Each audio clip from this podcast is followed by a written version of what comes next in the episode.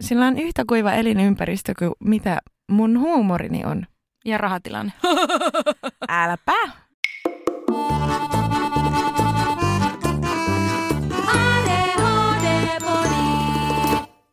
Jakso on toteutettu kaupallisessa yhteistyössä taloudenhallintasovelluksen Enifinin kanssa. Moi, mun nimi on Reetta. Hei, minä on Ringa. Tämä on ADHD Podi. Meät löydät Instagramista at ADHD-podi. Siellä voit laittaa meille viestiä ja käydä kommentoimassa meidän julkaisuja. Saat ajantasaisen tiedon podcastin eri kausien jaksoista. Miten sulla on mennyt viime aikoina? Mä sain just lompako. Mulla ei ole ollut lompakkoa moneenkohan kuukauteen. Ainakaan koko kesänä. Niin nyt mulla on, mulla on vihdoin lompakko. Voiko tästä päätellä, että sulla ei ollut myöskään rahaa? No ei oikeastaan, siis siellähän ne kortit on pyörinyt mun taskuissa. Yksi putos jonnekin kahvilan lattiallekin viime viikolla. Hommat niin sanotusti hyvin hoidossa. Miten noin massihommat, Ringa, sulla sujuu? Meitsi on massi keisari, niin hyvin sujuu, mutta sujuuko? Eli tänään aiheena raha ja talous. Minkä takia rahasta on mukamas niin vaikea puhua? Tuo on hemmetin hyvä kysymys. Ja minkä takia raha on niin keskeinen aihe kaikessa keskustelussa, varsinkin mitä tulee menestymiseen ja johonkin semmoiseen imagoon. Mitä väliä paljon ihmisillä on rahaa? Ehkä sen verran väliä, että pärjääkö ihminen vai ei, mutta sitten semmoinen, niin että ei voida vaikka keskustella, että minkälaisia tienestejä on milläkin alalla tai mitä sun kollegat saa rahaa. Tämmöisen rahakeskustelun pitäisi olla ehdottomasti avointa. Tiedätkö, mitä sun läheiset ystävät saa palkkaa? Aika monista tiedän, mutta samaan aikaan me on yllättävän vähän kiinnostunut siitä asiasta, mutta sitten kun niistä asioista aletaan puhumaan, niin mie pyrin olemaan todella läpinäkyvä omien tulojeni kanssa. Mulla ei ole mitään hävettävää niissä asioissa, ja oon kieltämättä ehkä vähän jopa havahtunut siihen viime aikoina, että onko rahalla liian vähän arvoa mun elämässä, koska sekään ei ole hyvä. Miten sulla? Tiedätkö sun kavereitten tienestit, tai tiedätkö siis omia tienestejä? Molemmat hyviä kysymyksiä. Ja, ja molemmissa melkein voisi todeta, että no ei, ei mitään kärryä. Siis en tiedä. En tiedä, ei, ei puhuta rahasta siis mun ystävien kanssa. Et se voi olla, että mä tiedän niinku semmoisten läheisimpien ihmisten niinku ehkä suunnilleen, mitä tapahtuu heidän taloudessaan, koska se on myös nivottu hyvinvointiin. Et silloin, jos on tiukempaa, niin se tietysti siis rasittaa ihan muillakin tavoin ihmissuhteita mutta ehkä mä en silloinkaan tiedä, että millä tavoin välttämättä on tiukempaa. Et mä vaan tiedän, että on tiukempaa. Niin ja kun nuo asiat on myös tosi suhteellisia, että jollekin iso raha voi olla toiselle tosi pieni raha. Ja myös semmoiset jutut on itse huomannut, että jos mies sanon, että mulla ei rahaa, niin mulla ei ole rahaa.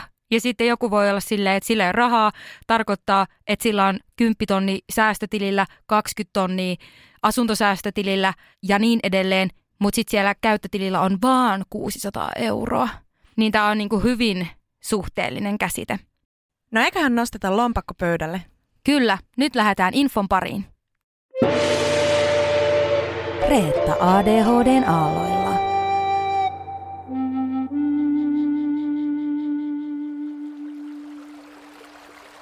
Impulsiivinen piirteistö voi saada ADHD-oireisen käyttämään rahaa harkitsemattomasti – Oman talouden hoidossa vaadittavaa järjestelmällisyyttä ei välttämättä ole muutenkaan helppo ylläpitää. Matala koulutustaso, tapaturma-alttius ja riskikäyttäytyminen voivat osaltaan kuormittaa taloudellista pärjäämistä. Maksuhäiriömerkintä tarkoittaa luottotietojen menettämistä. Se on seurausta siitä, että velkojaan ei ole hoitanut useampaan kuukauteen. Merkintä luottorekisterissä voi vaikeuttaa asunnon vuokraamista, puhelinliittymän avaamista ja muita arkisia asioita – Maksuhäiriömerkinnät poistuvat jatkossa luottotietorekisteristä 30 päivän kuluttua siitä, kun velka on maksettu. Muistathan, että koskaan ei ole liian myöhäistä ryhtyä selvittämään ja järjestelemään omaa tilannettaan. Esimerkiksi maksutonta neuvontaa voi hakea talous- ja velkaneuvojalta valtion oikeusaputoimistosta. Itselleen voi asettaa luottokielon velkakierteen pysäyttämiseksi. Se on kahden vuoden maksullinen rajoite, jonka pystyy poistamaan aiemminkin itse. Velat on mahdollista hoitaa myös järjestelylainoilla, joita ovat joko kunnan sosiaalinen luotto tai takuusäätiön järjestelylaina. Velkajärjestely taas on käräjäoikeuden kautta haettava viimesijainen velkojen järjestelykeino. Eiköhän sitten hypätä varsinaisen jakson pariin. Me kysyttiin Instagramissa, että onko meidän seuraajilla ollut joskus haasteita talouden kanssa, ja 90 prosenttia on vastannut, että kyllä. Se on aika paljon. Niin on. Minkälaisissa asioissa niitä oli?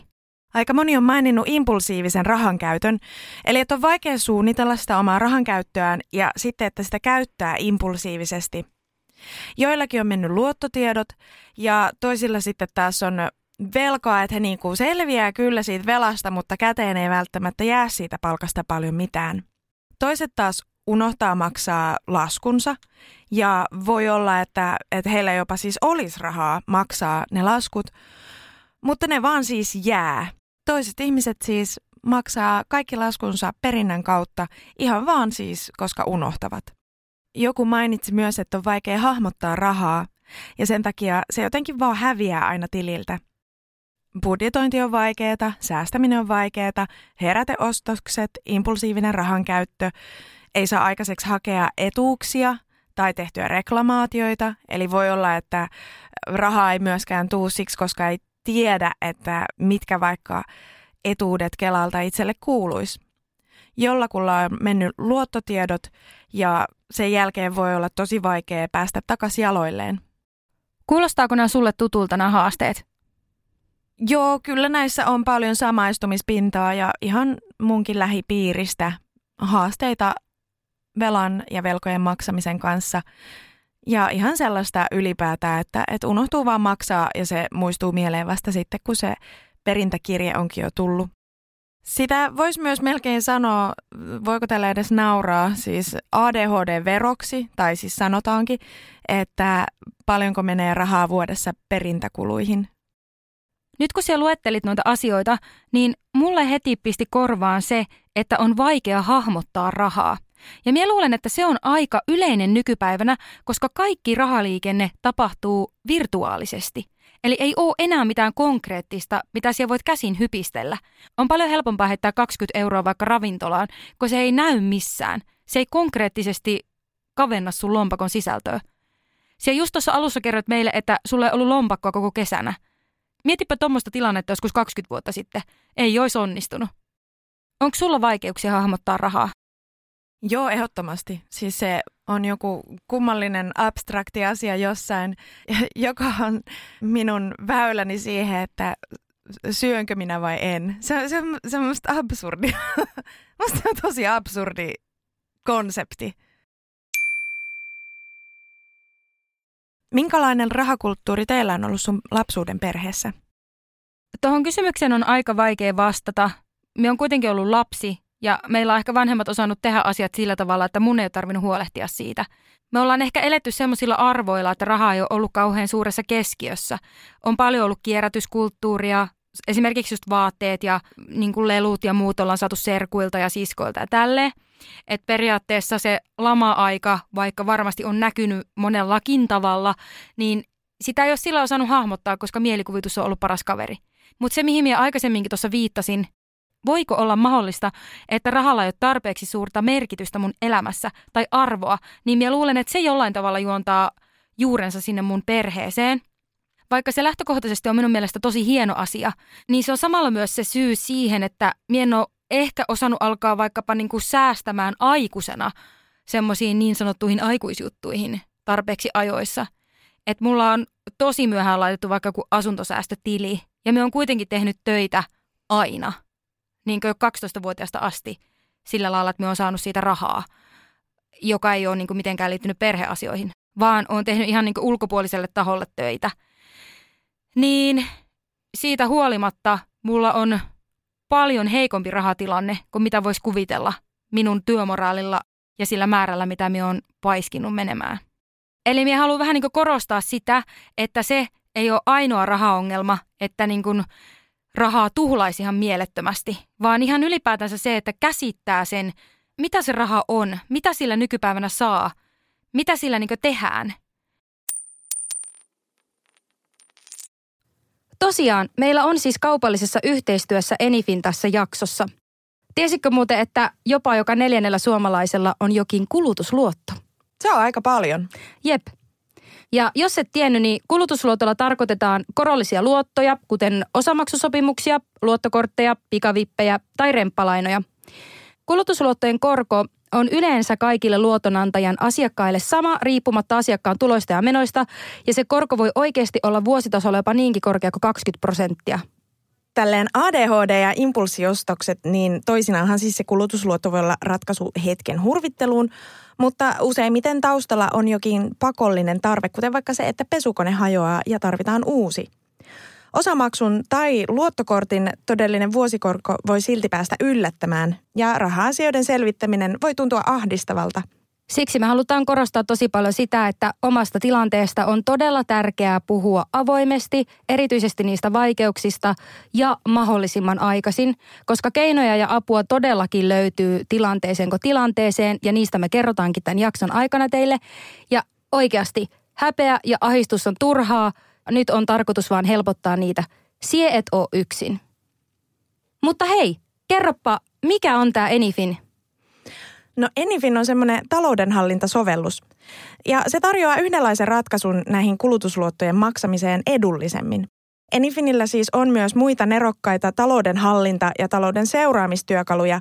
Ja lisäksi niillä on tämä jälleenrahoituspalvelu, joka on suunnattu sellaisille täysi-ikäisille, joilla on avoinna oleva kulutusluotto – Jälleenrahoituspalvelun tarkoitus on madaltaa olemassa olevien kulutusluottojen todellista vuosikorkoa ja kuluja, jolloin luoton lyhentäminen on siis edullisempaa. No niin, ja sitten vielä väännetään hiukan rautalankaa. Eli idea on siis se, että sinä saat Enifiniltä uuden lainan, jossa on aiempaa luottoa matalampi vuosikorko. Sitä Lainaa haetaan Enifinin sovelluksen tai nettisivujen kautta ja Enifin käsittelee jokaisen asiakkaan kulutusluoton yksilökohtaisesti ja tekee sen jälkeen tarjouksen. Ja huom, se tarjous tehdään ainoastaan silloin, jos sitä vuosikorkoa pystytään madaltamaan ja se tarjous ei sido mihinkään. Asiakkaalla on seitsemän päivää aikaa päättää, että hyväksyykö sen tarjouksen vaiko eikö. Sitten jos tarjous on hyväksytty, niin Enifin tosiaan ei yhdistä kaikkia luottoja, jos niitä on useampi yhdeksi isoksi lainaksi, vaan jokaisesta kulutusluotosta saa erillisen tarjouksen ja näin Enifin pystyy pitämään kokonaiskustannukset mahdollisimman matalina asiakkaille. Eli Enifin tosissaan maksaa sen luoton kokonaisuudessaan aiemmalle luotonantajalle ja sen jälkeen sinä yksilönä maksat sitten Enifinille suoraan pakko sanoa, että jos mulla olisi tämmöisiä haasteita, niin minä ihan oikeasti harkitsisin tätä. Ja kyllä minä haluan sen nyt sanoa tässä ääneen, että emme ikinä tehdä yhteistyötä kenenkään semmoisen tahon kanssa, kenen palveluihin me ei oikeasti uskota. Koodilla ADHD isolla kirjoitettuna saat nyt uutena asiakkaana 20 euron hyvityksen ensimmäisestä laskustasi Enifiniltä.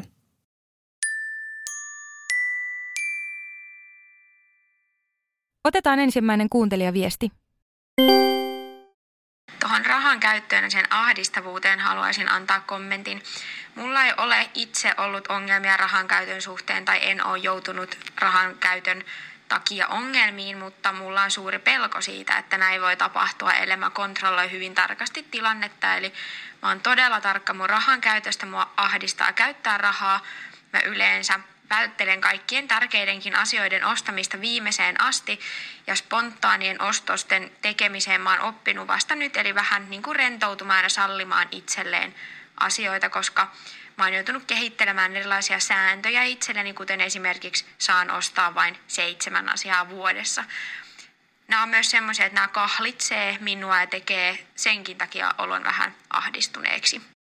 Neuroosit on kyllä paha, koska jos on niinku semmoinen pelko siitä, että tämä menee jotenkin huonosti, jos mä en kontrolloi tätä, niin se voi todella rajoittaa elämää monellakin tapaa. Ja siis raha on yksi osa-alue niistä. Se semmoinen niin neuroottinen kontrollin tarve voi toki liittyä, sen saa ihan kaikkiin elämän asioihin liitettyä ja käytettyä siellä. Mutta raha, raha, milläpä muulla maksat elämisen kuin sillä rahalla. Oravannahat ei enää tätä nykyään käy tässä maassa kaupan kassalla maksuvälineenä, niin, niin ymmärrän. Se katastrofipelko on kuitenkin vielä sille ihan eri painajainen kuin se painajainen, jossa patska on jo osunut sinne kuuluisaan tuulettimeen. Eli minkälaista on, kun on ahdistunut siitä, kun ne raha-asiat on jo mennyt pieleen?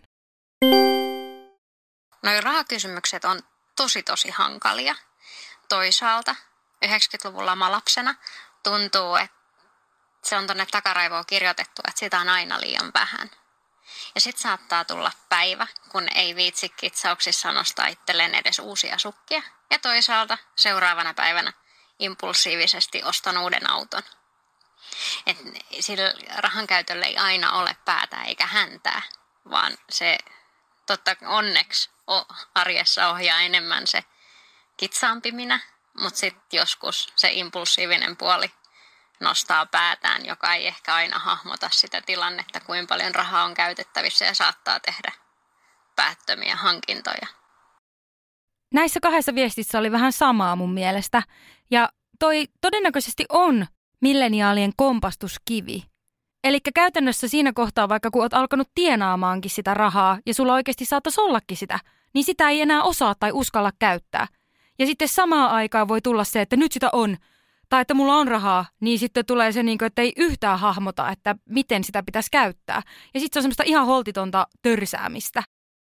Mun mielestä on kummallista, että rahasta ei opeteta koulussa. Koska se, se on niin paljon jotenkin sen yksilön oman perhekulttuurin äh, harteilla, että minkälainen suhde rahaan rakentuu ja miten sitä ymmärtää. Sellaista henkilöitä, jotka, joilla on ollut se asuntosäästötili tai joiden vanhemmat on vaikka sijoittanut tai jotenkin muuten hallinnoinut sitä rahaa ja opettanut sen rahan käyttöä ja sen hallintaa, niin se on paljon helpompaa myöskin aikuisena. Toiset on oppinut sen aikuisena, mutta silloin todennäköisesti niillä on myös joku intressi sitä rahakohtaa ja niiden perustarpeet täyttyy, eli on sitä rahaa, jolla voi kokeilla vaikka sijoittamista. Ja siis kuka tässä maassa ostaa enää oman kodin ilman, että siihen on pistänyt joku muu takuusumman kiinni.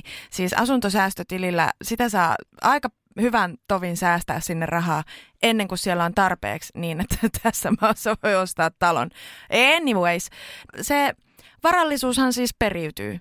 Niin mä luulen, että rahataidot periytyy myös. Joo, kyllä, mutta se voi kääntyä myös niin päin, että jos sun perheellä ja suvulla on ihan älyttömästi rahaa, niin sä oot saanut aina kaiken tosi helpolla – se ei aina mene näin, se ei todellakaan aina mene näin. Tunnen ihmisiä, kellä on paljon rahaa, mutta niille on opetettu rahan arvo, mutta kun kaikille ei opeteta. Ja se voi johtua ihan vaan siitä, että vanhemmat ei hoksaa sitä – koska niille se on jotenkin itsestäänselvä tai ne on vaikka itse nähnyt hirveästi sen rahan eteen työtä. Ja sitten ne haluaa tarjota lapsille sitä, mitä ei ole itsellä ehkä ollut. Ja sitten siinä voikin tehdä hallaa, koska sitten se lapsi luulee, että sitä rahaa kasvaa oikeasti puussa. Mun mielestä se on ihan yhtä suuri ongelma kuin se, että sitä rahaa ei ole. Koska ne, kenellä sitä rahaa ei ole, niin ne saattaa silti oppia sen rahan arvon eri tavalla. Ja ne tekee ehkä enemmän töitä sen eteen, tai oikeastaan joutuu tekemään töitä sen eteen, että niillä vaan ei sitä ole ellei sen eteen jotain tehdä. Huomautettako, että vähävaraisuus ja köyhyys on vielä ihan asia erikseen kuin se, että on esim. vaikka pienitulonen tai edes jossain päin lähelle keskitulonen. Niin silloin kun on kyse oikeasti vähävaraisuudesta ja pientulosuudesta, niin silloin on puutetta perusasioista ja perustarpeet ei täyty, niin silloin rahattomuus on ihan eriasteinen ongelma kuin silloin, kun sitä on suhteessa vähän, mutta omat perustarpeet täyttyy. Tähän liittyen me kysyttiin seuraajilta, että minkälainen suhde heillä on rahaan. Tällaisia vastauksia sieltä tuli. Olisi ihanaa, kun sitä ei tarvitsisi miettiä. Jos sitä on, niin ahdistaa, ja jos sitä ei ole, niin ahdistaa enemmän. Vihaan sitä, rakastan puhua siitä. Pakollinen paha tässä yhteiskunnassa. Sitä on aina liian vähän. Nyt yritän miettiä tulevaisuuttakin ja sijoitan. Se on käytettäväksi. Jonkun suhde on myös huoleton rahaan. Ö, tuskainen. Ahdistunut. Siis ahdistus on mainittu nyt jo todella monta kertaa. Ja hankala – ja semmoinen niin turvattomuus paistaa kyllä siitä. Mitä sinä luulet, onko ADHD-ihmisillä enemmän rahaongelmia kuin muilla ihmisillä? Mä en oikein osaa sanoa, vai onko niin, että heidän kanssa tästä voi puhua avoimesti. Mutta mun on kyllä pakko myöntää, että mä en välttämättä edes tiedä, kenellä kaikilla ihmisillä, joita mä tunnen, niin on rahan kanssa vaikeeta, vaikka mä näkisin niitä ihmisiä joka päivä. Tai että kun eihän se välttämättä näy päältä päin, että minkä kanssa toinen painii taloudellisesti, vaikka se ehkä jotenkin hämärtää itsellekin sitä, että miten yleistä on, että on vaikeaa rahan kanssa. Sehän se just on, kun raha-asioita piilotellaan niin paljon. Mikä siinä oikein hävettää? Että jotenkin, jos on todella vähävarainen, niin se on häpeän aihe ja sitä piilotellaan. Ja sitten toisaalta, jos on todella hyvätuloinen, niin sitäkin piilotellaan. Varsinkin niissä molemmissa ääripäissä jotenkin pyritään pitämään se silleen, että ettei vaan kukaan saisi ehkä tietää, että mikä se todellinen tilanne on. Voisiko se liittyä jollain tavalla suomalaiseen kulttuuriin? Koska aika monesta asiasta pitää aina hyssytellä ja jotenkin pienentää itseään ja olla hirveän nöyrä. Ja sitten samaan aikaan pitää koko ajan näyttää, että oma ruoho on vihreämpää kuin siellä naapurin puolella. Eli jotenkin ei voida myöskään myöntää sitä, että onkin haasteita jossain tuommoisessa asiassa. Otetaan tähän väliin yksi kuuntelijatarina. Joo, eli terkkoja siihen taloushuoliasiaan, niin uh, mulla oli itsellä siis parikypäisenä semmoinen tilanne, että sain perintöä ja sit hassa sinne ja tuli perintöverot ja sitten ne jäi maks- maksamatta ja meni ulosottoon ja sitten mä en avannut enää mitään muitakaan kirjeitä ja oli aika, aika huono tilanne noin niin kuin kaikin puolin taloudellisesti. Ja sitten sain onneksi sitten asiani hoitumaan rahan kanssa tai ylipäätään impulsiivisen rahankäytön kanssa. Mutta nykyään kun olen diagnoosin saanut ja lääkityksen, niin on vähän helpompaa.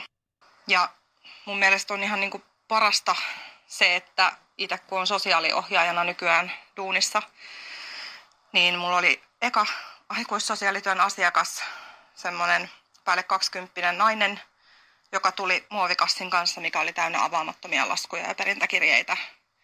Ja hän itki lohduttomasti.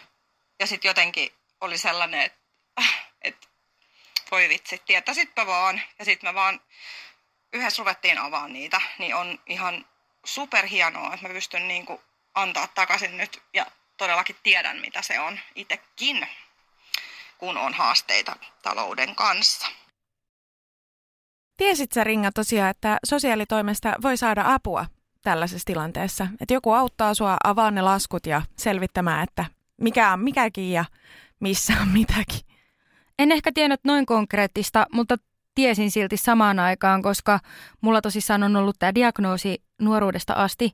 Ja mulla on myös ollut semmoinen tilanne, että me on muuttanut tosi nuorena kotoa pois, niin me on tarvinnut erilaisia tukia elämiseen – koska vanhempien tulot on ollut näennäisesti liian hyvät, että minä en ole saanut niin kuin vaikka opintotukea, koska 20 asti ainakin silloin vaikutti vanhempien tulot. Oikeastaan tämä viesti herättikin minussa justiinsa nämä ajatukset, että esimerkiksi niin kuin tämä meidän kuulija kertoi, että hän on parikymppisen ihmisen kanssa avannut kasan tommosia kirjeitä. Miten sinä voit jo parikymppisenä joutua tohon tilanteeseen? Suomi hyvinvointivaltio, in my ass. Siis sille, no on, on totta kai, on monella tavalla, en oikeasti väheksy, mutta just se, mitä sä sanoit, että kun sitä rahankäyttöä ei opeteta siellä koulussa, niin missä se sitten opetetaan? Jos sun vanhemmat ei puhu siitä tai ei opeta sitä tai heillä on niin hyvät tulot, niin miksi heillä olisi myöskään ollut tarve etsiä erilaisia valtion tukia tai muita vastaavia, niin miten nuoret voi edes tietää näistä asioista? Ja sitten kun taas on tämmöinen ikuinen opiskelija, niin minä satun myös tietämään sen, että nyt hän on kääntynyt niin päin, että jossain kohtaa opintotuki pieneni merkittävästi, mutta sen sijaan opintolainan osuus lisääntyi aivan hirveästi. Eli siellä voit saada tosi paljon enemmän opintolainaa. Toki siinä on myös aivan todella suuria hyvityksiä tullut, mutta itse on mennyt vähän niin kuin siihen välimaastoon, jossa minä en ole oikeutettu näihin rahallisiin hyvityksiin suoraan, me on käynyt siis ensimmäisen korkeakoulun siihen mennessä, kun nämä hyvitykset on tullut. Ja sitten kun me on mennyt maisteriopintoihin, niin mien enää niistä saa sitä hyvitystä, mutta sen sijaan mun pitää ottaa ihan järjetön määrä lainaa, kun mien saanutkaan oikeutta opiskella ansiosidonnaisella. Niin sehän tarkoittaa aivan järjetöntä velkakertymää, jota ei mulle hyvitetä missään. Niin tämä on mun mielestä tosi absurdia, Et nyt puhutaan niin kuin munkin kohdalla ihmisestä, joka on tehnyt oikeasti aina töitä. Me on aina huolehtinut mun raha-asioista ja mie kuulun tähän lama, lamalapsiryhmään, jotka on aika neuroottisia omasta rahan käytöstä. Koska mie tiedän, että me on siinä tavallaan myös tosi huono ja me on hyvin impulsiivinen, niin minä joka ikinen kerta maksan heti kaikki laskut, aivan kaikki, kun ne tulee, ettei mulla vahingossakaan käy semmoista, että mi on kusessa kohta sen rahan kanssa, koska ihan niin kuin ei muutenkin olisi jo. Niin tämä on absurdia. Ja mun mielestä on tosi ihanaa, että on tällaisia tyyppejä, niin kuin tämä meidän kuuntelija, että kun hän on itse joutunut kärsimään tästä, niin hän auttaa sitten muita ja hänellä on oikeasti kokemusta siitä. Tällainen työ on ihan älyttömän tärkeää. Tämä myös tiedoksi niille siellä, jotka pienessä mielessään ovat ahdistuneita omien avaamattomien kirjekuorien kanssa, niin voit saada oman kuntasi sosiaalitoimelta apua niiden avaamiseen ja järjestelemiseen. Ja siinä ei todellakaan ole mitään hävettävää. Siis suositellaan sitä. Oikeasti käyttäkää tämmöisiä mahdollisuuksia, jos teillä on mitenkään mahdollisuutta. Tai jos teillä on mitään mahdollisuutta esimerkiksi taloussuunnitteluun, vaikka sulla ei olisi minkään näköisiä huolia. Jos sä oot siellä, en minä tiedä, 16 ylöspäin, ihan niin kuin niin vanhaksi kuin ikinä satavuotiaaksi asti. Jos sulla on mahdollisuus, niin käytä se. Oikeesti käytä se. Sillä tavalla sulla voi olla paljon helpompi elämä.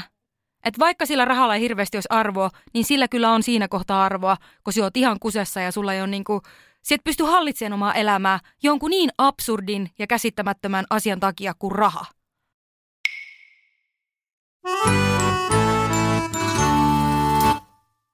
Kaikille teille, jotka kamppailette raha-asioiden kanssa juuri nyt, niin tässä on meidän seuraajien terveisiä. Priorisoi, priorisoi. Et oo yksin. Käy talousneuvojalla, jos vaan mahdollista. Ja onhan se mahdollista, nimittäin ilmaista velka- ja talousneuvontaa saat valtion oikeusaputoimistosta. Tee kuukausibudjetti. Se on ihan game changer ja koukuttavakin harrastus. Pyydä apua. Kukaan ei tahallaan sotkeudu rahaongelmiin. Rahahuolistakin tuppaa kyllä selviämään, ja luottotietojen menetys ei ole maailmanloppu enemmänkin lisähaaste. Nykyisin tosiaan luottotietojen suhteen on tullut mieletön ja tarpeellinen muutos, eli siinä vaiheessa, kun se velka on kokonaisuudessaan maksettu, niin luottotiedot palautuu semmoisen kuukauden päästä siitä maksusta. Ja se on hyvä, koska se on aikaisemmin ollut useita vuosia ennen kuin luottotiedot palautuu. Ja jos luottotiedot on mennyt, niin se voi vaikeuttaa ihan merkittävästi kaikkea arkista elämää Kuten tosiaan siis voi olla vaikeuksia saada vuokra-asuntoa tai siis avata edes uutta puhelinliittymää. Minä otan täältä myös ääniviestin muodossa.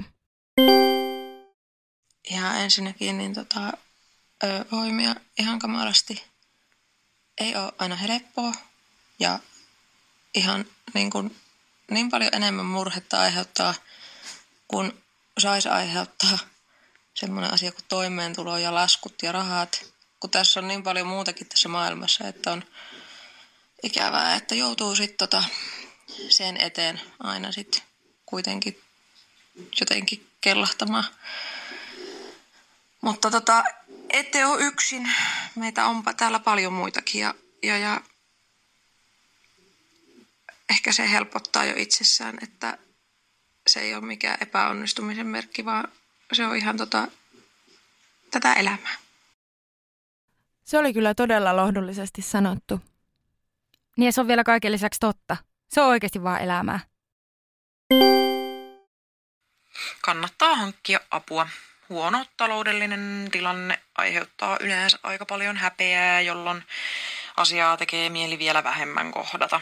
Mutta sitten kun siitä asiasta uskaltaa vähän puhua jollekin esimerkiksi läheiselle tai ihan talousneuvojalle, joiden palveluja on tietääkseni mahdollista ehkä saada jopa ilmaiseksi Kelalta tai kaupungilta, niin ne asiat selkiytyy yllättävänkin nopeasti ja sitten alkaa raha-ahdistus helpottaa ja saattaa tulla jopa semmoinen motivoitunut olo hoitaa niitä asioita, kun se ei ole enää semmoinen tosi sekava ja epämääräinen verkko, josta ei vaan niin kuin saa mistään, mistään päästä mitään otetta eikä yhtään tiedä, että mitä, mitä sitä alkaisi sitten tekemään niille omille raha-asioilleen. No eiköhän tämä ole toitotettu tässä jaksossa tarpeeksi monta kertaa, mutta kun se on oikeasti niin totta, että näistä asioista pitää pystyä puhumaan. Ihan vain se, että sä kerrot sun läheisille ihmisille tästä, siis saatat yllättyä siitä, kuinka moni kamppailee näiden juttujen kanssa. Ja jos ne ei kamppaile, niillä saattaa olla ihan älyttömän hyviä vinkkejä sulle, että miten sä pystyt selviämään sun taloudellisista haasteista. Ei kannata jäädä asioiden kanssa yksin, eikä kannata myöskään väheksyä lähipiirin mahdollista tukea – koska sen takiahan me ollaan täällä maailmassa, että me autetaan toisiamme. Loppupeleissä niin itsekin näen vähän silleen, että ei esimerkiksi mun ystävien rahahuolet ole pelkästään niiden huolia, koska kyllähän se heijastuu muuhunkin. Totta kai me haluan auttaa, jos me pystyn auttamaan minun ystäviä ja minun läheisiä niiden taloudellisen kamppailun kanssa. Se vaikuttaa myös mun elämään, että minkälaisia asioita me vaikka voidaan tehdä yhdessä. Ja myös mun ystävien hyvinvointi. Totta kai se heijastuu niin kuin molempiin suuntiin. Ja me en puhu tästä nyt vaan niin kuin itsekkäästä näkökulmasta, vaan niin kuin ihan utilitaristisesti. Eli periaatteessa silleen, että miten saadaan mahdollisimman paljon hyvää tähän maailmaan. Ja se on toisia tukemalla, toisia auttamalla. Ja mikään ei muutu, ellei asioista puhuta ääneen.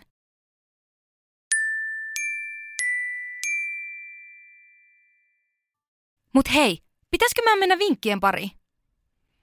Joo, me ollaan saatu aika paljon ihan tosi hyviä vinkkejä rahan kanssa. Mä muistutan, että jos sulla tällä hetkellä on rahan kanssa vaikeeta, niin joitain näistä vinkkeistä voi olla vaikea ottaa heti käyttöön.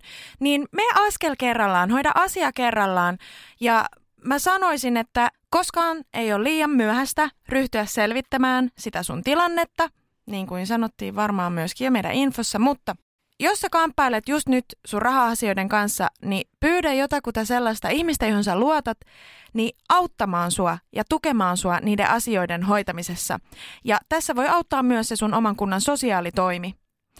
Ensimmäisenä on hyvä kartottaa velkatilanne, eli mihin kaikkialle sitä velkaa on.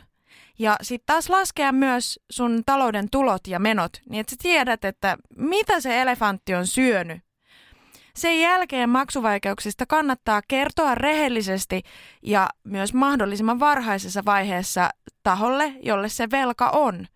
Monissa paikoissa pystytään tekemään maksujärjestelyjä, jotta sä sit välttyisit niiltä lisäkustannuksilta. Mutta tämä vaatii sen, että askel kerrallaan yksi asia päivässä hoidat, jos se on ensin vaikeaa, ja ota siihen joku tueksi ja avuksi sun kanssa. Ja nyt sitten me voidaan mennä vinkkeihin, jos sulla on sellainen tilanne, missä nämä voisi olla jo ajankohtaisia. Nettipankki ja e-laskut on ollut ihan ehdoton pelastus. Siihen aikaan, kun piti vielä käydä pankissa maksamassa laskut tai Sittarin Prisma-naulassa oli niitä maksukoneita ja sinne piti mennä ennen eräpäivää ja, ja toi maksaa se, niin oli aina myöhässä. Mä sain aina karhukirjeitä koko ajan. Vaikka ei olisi ollut mitään syytä jättää sitä maksamatta, mutta se toimiminen, meneminen sinne maksamaan fyysisesti, se lasku oli jotenkin ihan mahdoton. että nyt käyttäkää e-laskuja, pistäkää kaikki mahdolliset laskut sinne ja semmoiset asuntolainat, sähkölaskut, mitkä tiedätte, että täytyy maksaa, niin mielellään vielä sillä suora velotuksella, että niillä on lupa maksaa. Niitä pystyy tarkastamaan jälkikäteen, mutta ettei ainakaan jäisi mikään semmoinen tärkeä maksu maksamatta. Ja toisaalta myös ne, nyt kun kännykässä on pankkisovellus, niin ne mitä ei ole suoratoistoon tai tuohon suoravelotukseen hyväksynyt, niin toi, ne, nekin käy pyrkii käymään siellä sovelluksessa kerran kuukaudessa hyväksymässä. Tai sitten kun tulee mieleen, että hei tarkistampas tämän asian, niin sitten hoitaa ne kaikki kerralla. Sitä päivää, että sä kävisit sen ajallaan hyväksymässä, sitä ei vaan koskaan tule. Mutta onneksi meillä on nämä elämää helpottavat sovellukset. Mä sain aikaiseksi käydä siellä pankiaulassa maksamassa niitä. Mä aina keräsin kaikki paperilaskut yhteen nippuun ja pistin ne reppuja. Sitten mä menin kerran viikossa tai kahdessa sinne pankkiaulaan näpyttelee sitä masinaa. Vaikeampaa se on, kun ne tulee kotiin ne laskut ja ne pitäisi sittenkin hoitaa itse siellä kotisohvalla. Mutta se on ihan totta, siis varsinkin suoravelotus helpottaa. se on ihan sika hyvä. Että enemmän meinaa jäädä sellaiset asiat roikkumaan, jotka on säännöllisiä laskuja, mutta ne ei ole suoravelotuksessa.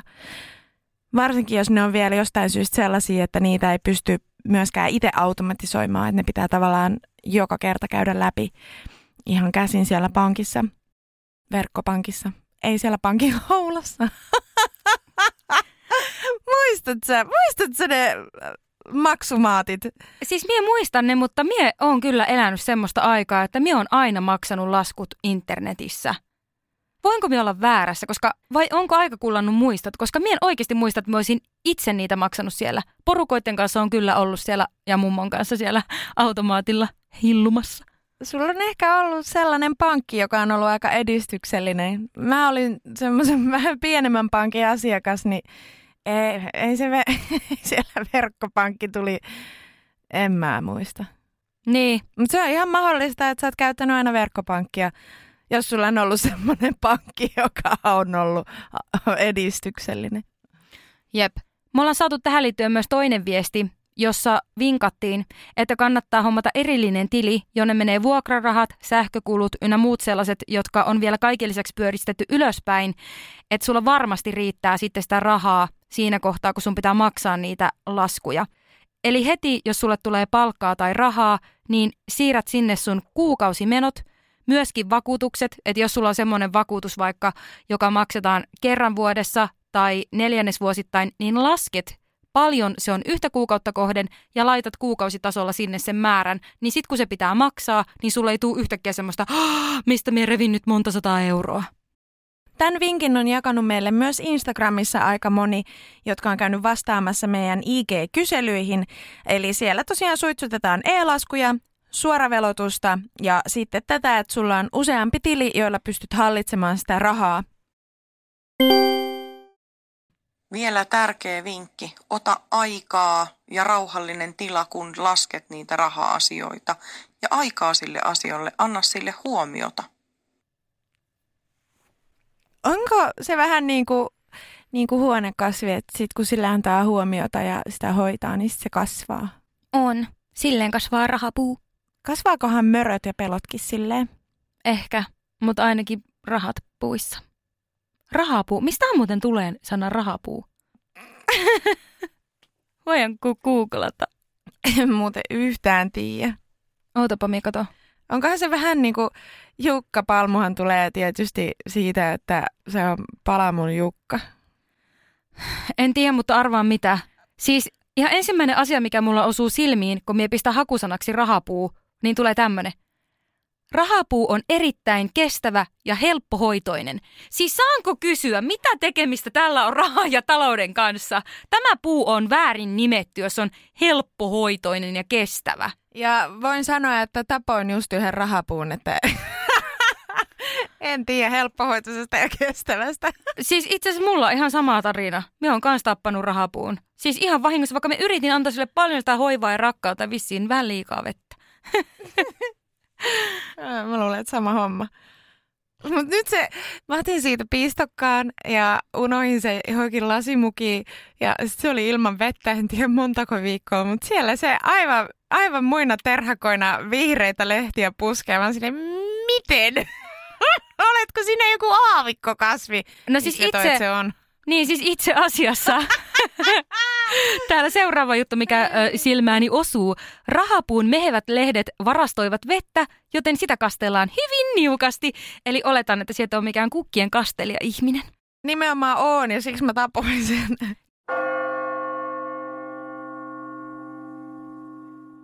Ja hei, sit yksi juttu. Siis välttäkää niitä luottokortteja. Se oli semmonen, mun piti kokeilla se homma. Ja se, se meinasi lähteä ihan hanskasta nuorempana.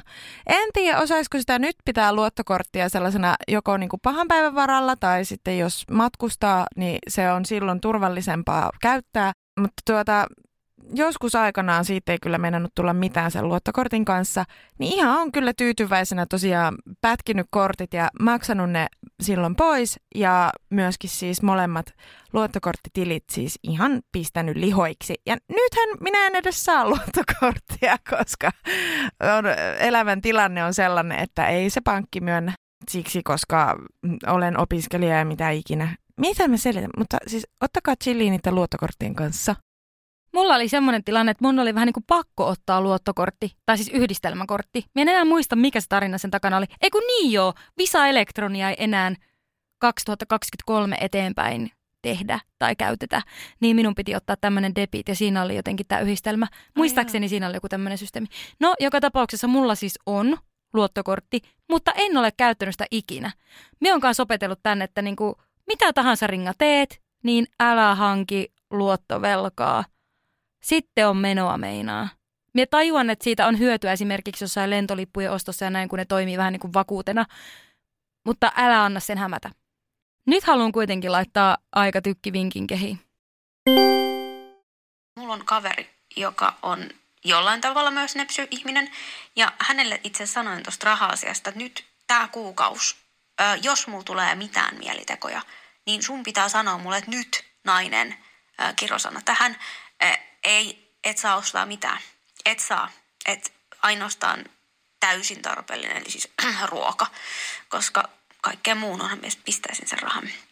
Niin äm, oli tilanne, jossa oli siis sellainen, että mulla tuli hirveä mielihalu polttaa rahaa, mitä mulla ei ole, niin äm, mulla takaraivas yhtäkkiä tämä kaverin ääni huutaa ja kiroilee, että nyt et, et, et niinku osta, että ei ole, nyt ei ole se hetki. Joten kai se on semmoinen body doubling siinäkin, että pistää sen vastuu jonkun toisen harteille. Mutta tämä oli hyvä, koska äh, kun me myös siis kysyttiin sitä, että mitä tekisit, jos sulla olisi kaikki maailman rahat, että voisit niinku käyttää sitä huolettomasti, niin aika moni oli todella valmis palkkaamaan itselleen sellaisen henkilön, joka hoitaa heidän raha-asioitaan. Palkkaamaan siis body doublein raha-asioihin. Itsekin olisin kyllä valmis maksamaan siitä, että joku... Tai oisinko oikeastaan? No maksamme kirjanpitäjästäkin. Mä oisin. Mä otan sellaista pankin palvelua, joka on tämmöinen, että, että siihen voi säätää tilin, jossa on vaikka ne pakolliset menot, ja sinne automaagisesti siirtyy aina sieltä palkattulot, mikä se nyt on, niin saman tien se joku mikä ikinä summa, ja sinne ei pääse sitten enää näpräilemään niin, että sieltä pystyy siirtämään niitä rahoja pois, vaan siellä ne sitten istuu ja on, sinne voi aina siirtää lisää, ja sitten automaagisesti siitä samasta tulosummasta tulosta siirtyisi summa sellaista käyttörahaa, joka on joku ruoka ja mitä ikinä johonkin sellaiseen paikkaan, mistä sitä voi käyttää. Ja sitten siellä on lukittuna joku tietty summa, minkä yli ei... Niin kuin, siis että et käytännössä ei pystyisi käyttää enää tietyn summan yli kuukaudessa vaikka sitä rahaa. En mä tiedä, siis olisiko se nyt niin vaikea palvelu järjestää? Me luulen, että tuommoisia kyllä on. Ja kyllähän nykyään myös, en tiedä onko se erikseen maksullinen palvelu, mutta verkkopankeissa pystyy jaottelemaan senkin, että siihen näet, mihin sulla menee rahaa. Paljon sulla menee ruokaan, viihteeseen, asumiseen ja niin edelleen. Niitä kannattaa seurailla. Ja riippuen siitä, kuinka syvälle foliohattu on vedetty, niin myös jotkut tämmöiset bonuskortit tarjoilee tällaisia mahdollisuuksia, joissa sinä näet tarkalleen, että mitä asioita sinä olet ostanut. Jos olet vaikkapa keskittänyt sinun ostokset jonnekin tiettyyn kauppaan tai kauppaketjuun, niin siellä näkyy sitten aika hyvin, että minne ne rahat suuntautuu niin sit siinä ei voi oikein selitellä, että no en minä käytä päihteitä tai en paljon syö herkkuja, kun siellä näet sieltä ihan oikeasti eurolleen paljon sulla menee niihin rahaa. Niin se voi olla itselle semmoinen todellisuuscheckaus myöskin, kun käy vähän vilkaisemassa.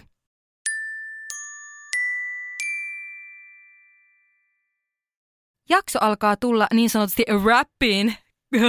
Varastin Reetan replän. Niin pistetäänpäs täältä tämmönen oikein lennokas kuuntelijatarina, joka on ehkä hieman trakikoominen. Eli tosiaan tuossa ADHD-tutkimuksessa tuli, oli kysymys, missä oli jostain, vältteleekö jotain tietynlaisia hommia tai onko jotain vaikeuksia tehdä tiettyjä asioita.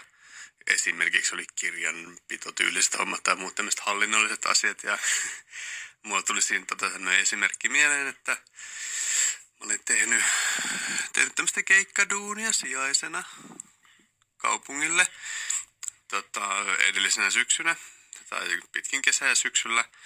Ja sitten siinä niin kun, piti itse lähettää tuntilistat, jotta se palkka menis maksuun.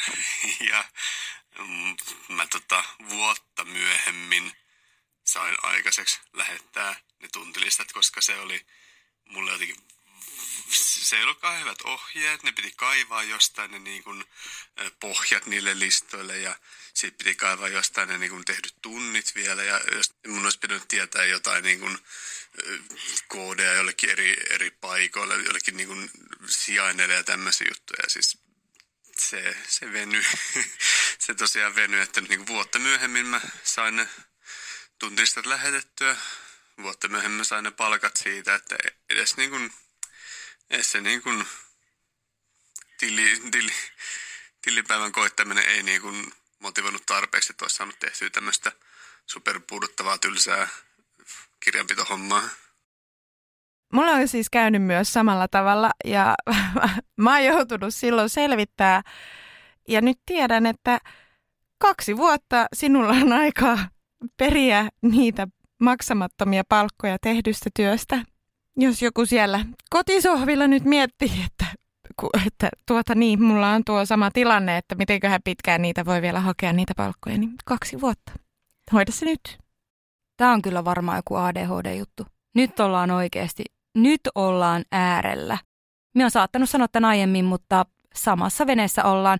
Mulla tosin kävi sillä tavalla, että en saanut koskaan perittyä kyseisiä palkkoja, ja niitä oli ihan jonkun verran tommosia yhtiä urheiluleirejä tuolla Lapin Santasportilla, joita en sitten saanut ikinä velotettua sieltä. Ei mitään Lapin Santasport ringa tarjoa. Jep, ja nytkin saitte ilmasta mainosta tässä. Ei ollut meinaa sponsoroitu. Että näin niitä raha-asioita hoidellaan. Joo, se voi jotenkin sössiä myös siihen suuntaan, että ei ikinä perin niitä rahoja, jotka itselleen kuuluisi. Uh, oli se sitten palkkaa tai oli se sitten etuuksia. Tarkoittaako tämä, että menee vaan liian hyvin, niin ei paljon ole fygestki? Voi, kumpa tarkoittaisikin. Mä luulen, että, että kysymys on, niin kuin, tiedätkö, mä luulen, että se ei aina motivoi tarpeeksi. No siis just tämä, koska mulla todellakin olisi ollut vielä enemmän sille rahalle tarvetta silloin, kuin mitä mulla nyt on. Näin katkerana vielä useiden useiden vuosien jälkeen. Mut hei, Palataan oravan nahkoihin. Sitä Ringa oli sanomassa. No itse olin sanomassa, että hyvää arpa onne. ja jos näkyvyydellä nyt vihdoin voisi maksaa kaupassa ruokakassin, niin mieti. Meillä olisi varmaan ihan mahdollisuus jopa syödä tänä viikonloppuna. Ottaisikohan mun vuokraantaja vastaan verkkopankissa lukee eurojen sijasta näkyvyys. Mä pitää ehkä testata. Mut hei, pistäkähän lottorivit kuntoon ja nautiskelkaa. Palataan jälleen ensi viikolla. Tsempatiaa. Tsempatiaa. Te saatte asiat hoidettua. Moi moi. Moi moi.